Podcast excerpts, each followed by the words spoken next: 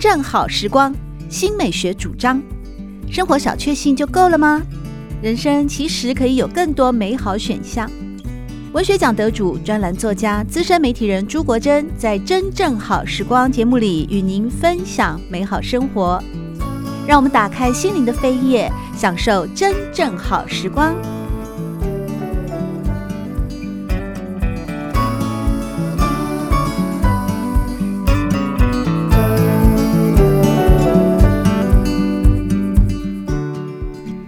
朋友们好，欢迎来到真正好时光的节目里。在今天我们邀请到旅读杂志的李志凯主编，和我们分享的是旅读杂志在2021年中所规划的一个专题，非常有意义的而且很特殊。在此分享给听众朋友们的就是世界10条朝圣之路啊。那现在呢，既然说到朝圣啊，志凯主编有跟大家提到说，这次所谓的朝圣之路有分成天地人3大区块啊。天的部分当然就是以信仰啊、民俗啊或者一种宗教上的心灵的追寻。地就是指地理啦，就是我们透过也许像是极限运动的挑战啊，让我们更加的能够对这个世界有一个新的认识。那所谓的极限，你们就以几座山为代表了。那圣山是一定要去的。对，没错，像过去我们讲的喜马拉雅山，它的圣母峰珠穆朗玛峰，对，它就是一个非常代表性的一个山岳，因为是世界第一高峰嘛。对，然后从以前到现在都有非常多的登山客想要攀上顶峰做一个朝圣。对，那它其实我们现代人也不一定要攀上顶峰啦，毕竟这是一个蛮极限、蛮算是有风险性的一个运动，而且要花大钱哦，真的。对，大概目前200万到300万之间吧。就你包括行前的体力训练，到当地的找导游、向导、扎营，对，苦力帮你背行李，对，就是要到200-300万你才可以完成，而且还要看靠天吃饭。对对对，对，一定要天气无雨才可以上去。哦，对，但所以像我们的珠穆朗玛峰的徒步的路线，就是你可以直到基地营。基地营的意思就是你要爬圣母峰之前，他们会有一个总筹，就是无线电啊，然后联络的人都在那边，然后在那边扎营做最后的一个休息，准备上攀的一个地方。那观光客其实是可以到那边，这个就比较没有风险性，那也是花个10天左右。我有人说也要花个100-200万。没有，这个不用，这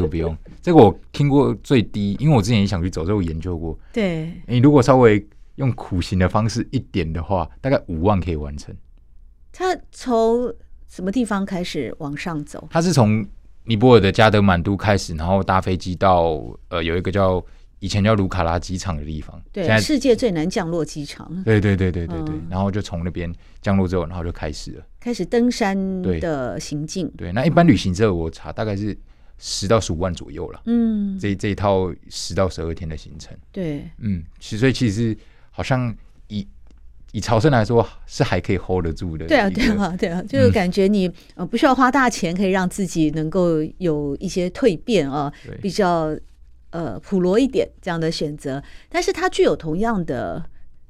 达到一个朝圣目的的意义吗？到了那个基地以后就远眺珠穆朗玛峰。对，远眺珠穆朗玛峰，它的意义就比较不像是宗教信仰上的，就是一个远眺山的感觉嘛。哦，对。就圣山。对，但你事实上你不到那边，你真的没有办法感受到那种天高地阔的一种气势。我很多爱登山的朋友也是跟我说，我说你们到底为什么那么喜欢登山啊？会忍受在台湾的百岳里面不同的山，那你们要背着那么重的行李、饮水、食物，还要忍受孤单的在山里面走上个1个星期啊，或者多久的时间。但他们都说，当你到达那个你要抵达的高峰的目的地的时候，你去看那整个心情是很不一样的。因为像其实我本身也是非常喜欢爬山的人，那很多人问过我这个问题，那我想分享一个叫高海拔悖论的东西。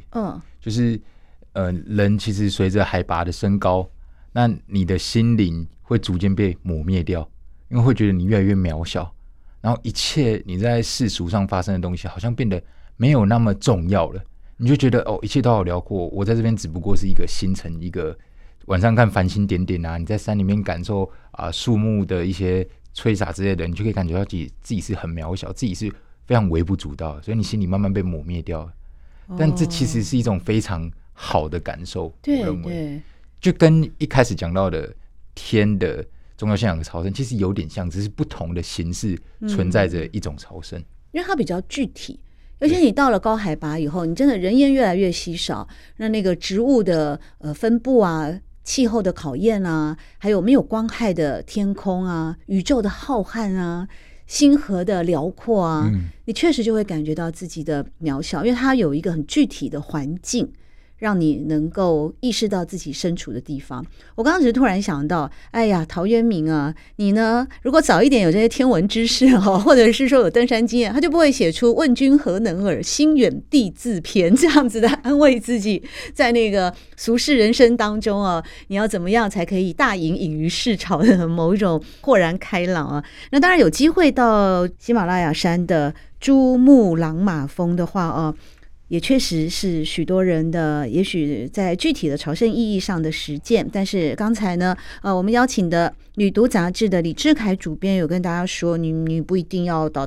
这个塔普那边啊，你到了基地营以后啊，也是可以呢同样领略到朝圣的那个意义。但是因为珠穆朗玛峰真的是风险太高了，尤其在这一期杂志上有介绍，1996年的春天，著名的登山家罗伯特哈尔跟史考特费雪，以及呢还有我们呢在台湾的一些登山客啊，汪明和共同组成的中华民国圣母峰远征队有15名登山高手啊，已经攻顶了。没想到呢准备庆祝，这个时候圣母峰整个天气大变了，就在5月10号的下午2点半。对，其实这个故事非常的有名，而且后来被就是改编为书籍啊、电影，像电影《圣母峰》然后书籍《圣母峰之死》都在讲这件事情，因为实在造成太大的震撼了。对，而且尤其是里面有台湾人嘛，所以台湾也很关注这件事情。结果后来就，可是为什么他们一定要下来？因为那个大风雪你是没有办法在山顶扎营的，没办法在山顶找一个洞穴、找一个石头缝先躲过吗？没有办法，因为珠峰上面你到高海拔，你就会发现其实上面都是裸露的。而且爬山其实有一个准则啦，就是你尽量不要在下午2点以后下山或上山，因为山上的天气很容易大变。那其实会发生这个事件，其实也都是各种小的失误环环相扣起来，才会导致他们比较晚嘛。那刚刚有说过，爬一趟圣母峰其实你要远道而来，然后要花那么多钱，有的人就觉得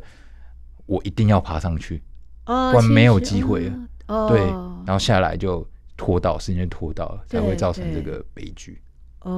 就是种种的天不是地不利所造成的一个大悲剧。因为后来呢，好像有15个人就在这一次的山难当中罹难了。也确实，诚如刚才呢，志凯主编跟大家讲的这个故事呢，对于登山客来说，或者在登山史来讲其实有非常多的相关的报道。那如果说我们除了远眺这个圣母峰之外过去呢，在台湾有一本畅销书《转山》那他讲的又是可以透过在中国大陆的冈仁波齐转山路，也是另外一种提供我们可以作为朝圣的一种方式嘛。对，因为像是即使你只走珠峰基地，那他在尼泊尔还是有一点远，所以有一些替代比较近一点的地方。一个就是刚讲到谢望林的《转山》这本书写的地方冈仁波齐转山路，或者是像台湾的圣人线，这些其实都是我们可以去离我们比较近可以去走的。对，那像冈仁波齐它就真的是圣山它是被非常多宗教，比如说本教、佛教各种宗教同视为圣地的一座山，然后从来没有人登顶过，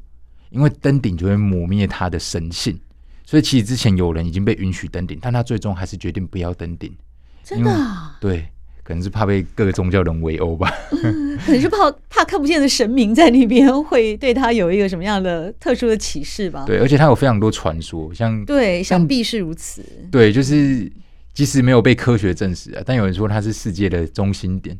就是跟古夫金字塔、巨石阵什么，然后距离刚好都是一样，然后在最中心。当然这些是没有经过科学实证，但就增添了一种神秘面纱。有人说他是外星人，他的山是很不像一般的山，就很像非常像外星人的。而且怎么会被同时那么多宗教同时认为是圣山呢？这个也很特别，无解了哦。对，无解。你怎么样去考证啊，或者去查阅文献啊，都无解了。就这么多的宗教不约而同把它视为一个圣山的代表性。这个你应该很多人去过吧？他在那个西藏那边吗？对，就在西藏那边。哦，而且不用花到十几天去走了，就是2-3天就可以把它完成这个转山路。因为我们不用像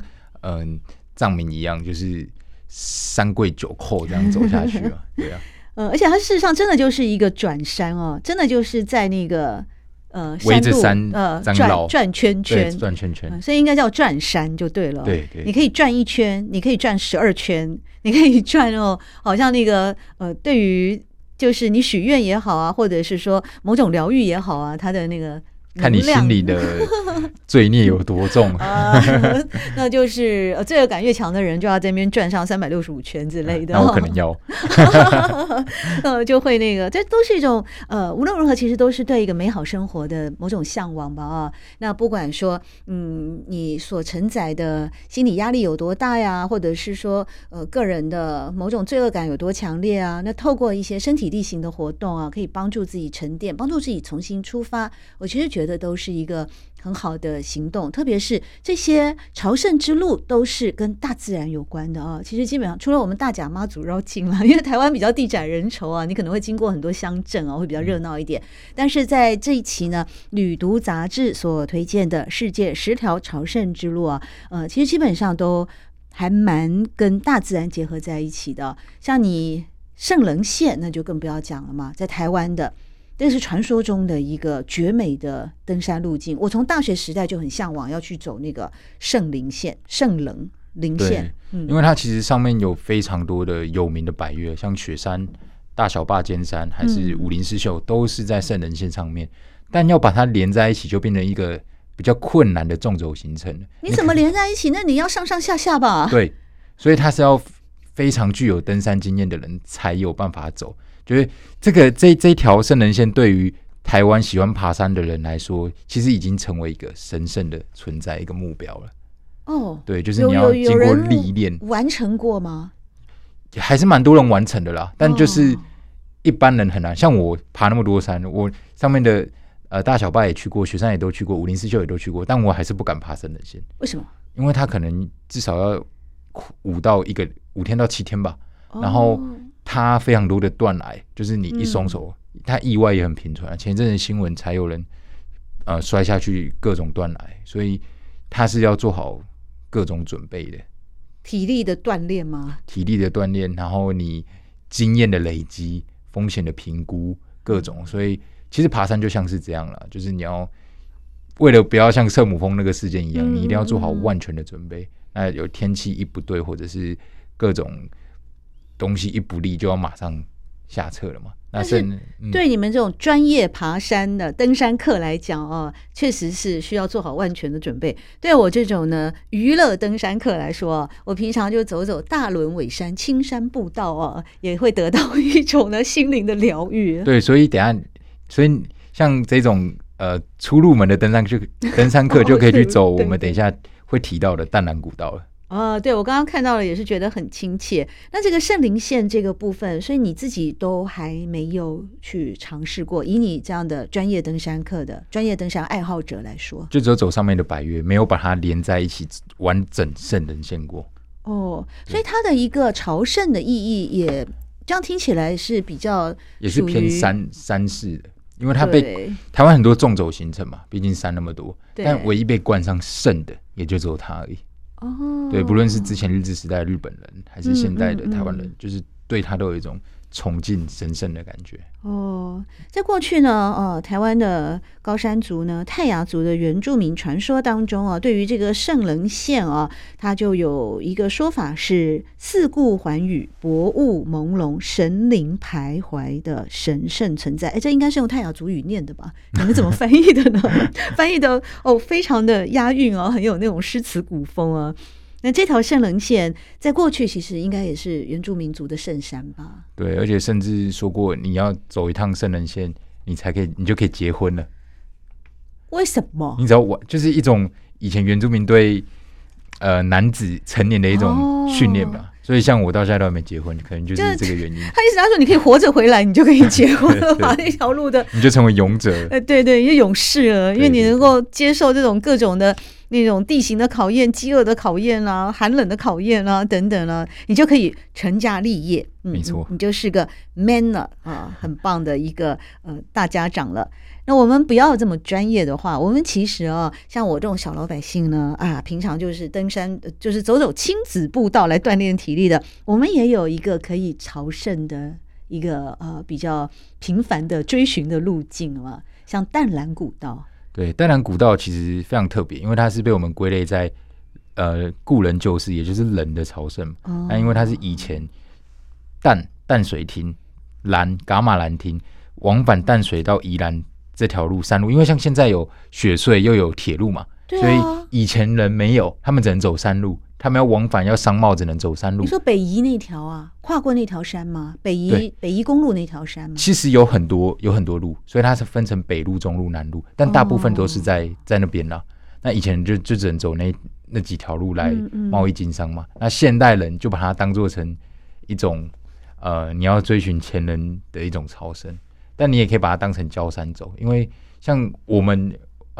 有亲自去走的是在金瓜石九份那边，你其实可以去逛个九份老街啊，然后在旁边附近就有非常漂亮的淡蓝古道可以走，而且你爱走多远就走多远，你可以走10分钟也好，1小时也可以，走到双溪也可以。你那个根本就是去逛那个九份的概念哇！对，所以对初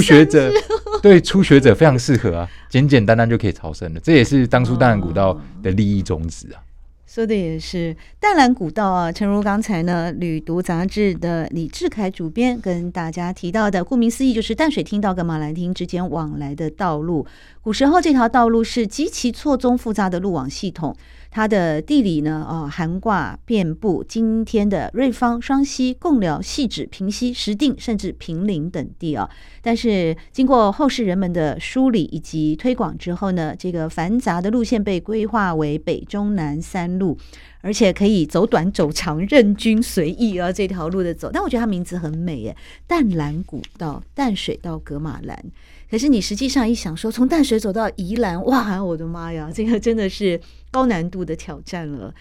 不过有时候呢，如果能够有这个机会哦，去亲近山，我觉得其实透过亲近大自然的过程啊，它本身就有一种很神圣的一种对天地的尊敬，尤其我们进入到山林以后，你自己又是登山爱好者，你的感受应该比我更强嘛、对，就是会有一种心灵很平静的感觉。那你为什么不赶快去走一走圣人线呢？这个需要准备，爬这种困难的山还是要做好准备要去爬，把风险降到最低，这样比较好。没错，对。那其实在台湾还有另外一条，也是呢旅读杂志呢在世界10条朝圣之路专题当中推荐给大家的。我们呢除了在前面跟大家介绍的在台湾具有宗教意义的大甲妈祖绕境的这条路以外，还有圣稜线的登山的一个山岳里面的天地之间的感受以及考验，淡蓝古道的轻便随性，另外还有一条就是从山走到海的山海圳绿道。对，山海圳绿道现在大家可能比较没有听过，比较不熟悉，但它其实非常的特别，就是它是从台南的台江内海开始走，一路走到玉山，就是连成一长串线。但其实不用一次走没关系，你也可以分段走，而且它在其中可以感受到我们刚同时讲过的天跟地跟人这3个结合起来的景观都可以看到。像在台江内海，你就会看到非常多的庙宇、宗教信仰，那或者是原住民在那个原乡之路也可以看到非常多祖灵的信仰。那圣山的信仰就是玉山嘛，对，就是各种的元素集合起来，一条非常值得一走的朝圣之路。对，那这条道路要提醒听众朋友的就是它是从海拔0公尺到海拔3952公尺的一条山海圳的绿道啊。对，那它的朝圣的意义，也就是刚才像志凯主编跟大家提到的，从民间信仰的庙宇啊，到最后进入到大山里面的那种恢宏啊，跟大自然啊，其实我感觉到它就是一个从文明进入到原始的一条自我追寻的道路，或者帮助我们能够透过外在的一些具象的体验哦，有的时候它可以对应或者是翻转我们固定的对城市、对人、对都会、对工业化、对未知哦，你进到山里面就未知，重新会做出一条省思啊。而且重点，它不一定只能徒步，它可以骑脚踏车，它也可以坐船。从零海拔到3900海拔，你可以坐船，你的船是怎么上去？因为它途中会经过那个乌山头水库跟曾文水库啊，所以你可以你可以坐骑脚踏车，你也可以坐船过那边，所以它算是一个非常多元化的方式。它重点是要让你体验这一条绿道，就是去体验台湾的民族风情嘛。是，对。说到朝圣之路啊，我觉得其实最神秘的应该就是那个印加古道。古文明的 Machu Picchu 这个地方对，因为其实现在啦，你要看马丘比丘有非常多种方式，你可以只坐列车就马上到，但其实有一个方式我觉得才有真正朝圣到马丘比丘的感觉，那就是走印加古道，尤其里面的经典印加古道。对，就是你以前看过非常多的，我们可能看过非常多的文本啊，或者甚至电影，迪士尼的电影都有在形容这个印加古道，那走这一条就可以感受到，看到非常多遗迹，以前非常神秘的印加文明的遗迹，那在最后再看到这个马丘比丘的本人这个遗址，就会觉得非常的神圣，因为它整条路就是一个南美洲的热带雨林的那种风情哦。对，所以它在画面上或者是在感觉上，我个人认为跟我们过去所熟知的欧洲的文明啊、日本的文明啊，甚至像台湾的高山峻岭啊，我们所熟悉的本土的环境，它都真的是充满着更多的神秘感哦。对，尤其是这个文明的结束也结束得非常的神秘嘛，所以大家会更有幻想的空间，在走它就大家会对印加文明会有一种怎么突然消失的感觉，那很想去探险，去丛林探险，去一探究竟的感觉。对，好多过去的那种奇幻电影或者是探险电影也都会以这个印加的文明印加古是不是印加古道我不知道，但是一直都对马丘比丘或者是印加文明都不断的有很多神秘的色彩的赋予对，像举个最有名的例子就是罗宾威廉斯，他有一部 Jumanji 嘛。就是对，就玩那个骰子游戏那个，那其实就有点像是以那个为原型，虽然没有讲是印加古道啊，但那个丛林整个感觉就是啊，老是跟探险电影会bonding在一起，我就觉得那个南美洲真的是一个非常耐人寻味的地方。好，那我们最后呢来提一下这个应该过去也是从商之路啊，好比丝绸之路，但它如今呢是在中国大陆的茶马古道啊。茶马古道为什么也会被你们列为朝圣之路当中的一环呢？因为这边是被归类在人文的朝圣嘛。那茶马古道其实当初就是藏区跟中原，那两边因为藏区缺茶，中原缺马，所以他们就互相交换。那走出来的路就是茶马古道这条路，所以你走在这上面，其实可以看到以前先人走了一些。拐子窝就是马走的路，然后因为走太多，它石头上都已经有马蹄的印记了，所以你走在上面其实都会看到以前的一些非常特别的东西，包括像我们现在所熟知的酥油茶，其实都是因为这条路形成的。因为你中原的人送茶过去嘛，那以前是用走的，所以你经过日晒风吹雨淋，那个茶会发酵会黑掉，在路上就已经这个样子了。对，所以后来到那边就太苦了，那他们就会加一些牦牛奶中和一下，就形成现在所谓的酥油茶，所以也是非常多故事在里面的。我感觉这条茶马古道它整个的透过旅途杂志的在这一期专题报道里面所提供的照片其实真的很古色古香比方说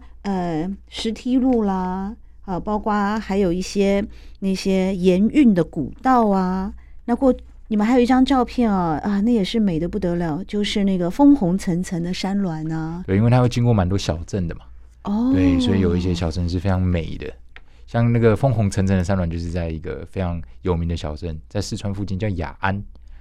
雅安前一阵子这几年也是被炒红了观光对，所以其实不是都只是原始的路了。你在走原始的路途中也会经过一些有名的漂亮的城镇，那其实不管是像茶马古道啊，或者是像圣雅各之路，都是途中都会经过这些观光景点，所以其实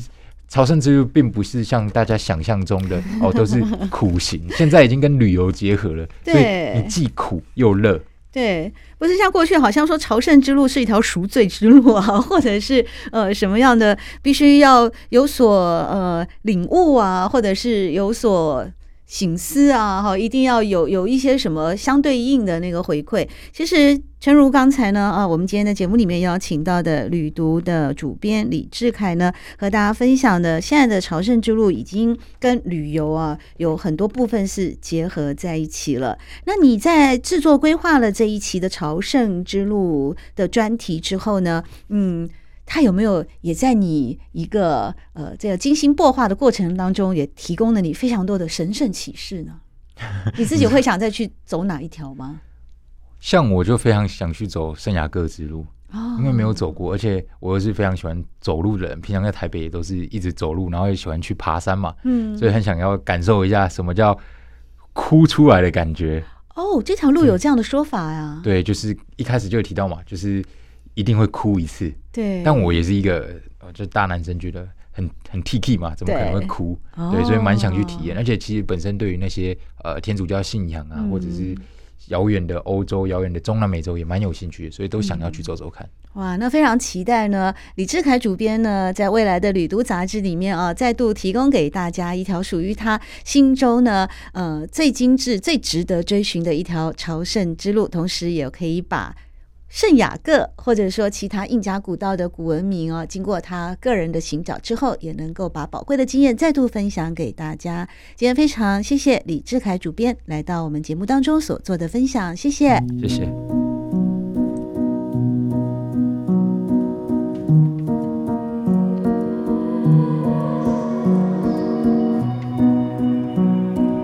正好时光，每个星期六早上8点钟到9点钟，在汉声广播电台全国联播网播出。节目在广播频道播出之后，也会上传到汉声广播电台的官网。在官网当中，您可以在经典回放的单元里搜寻真正好时光，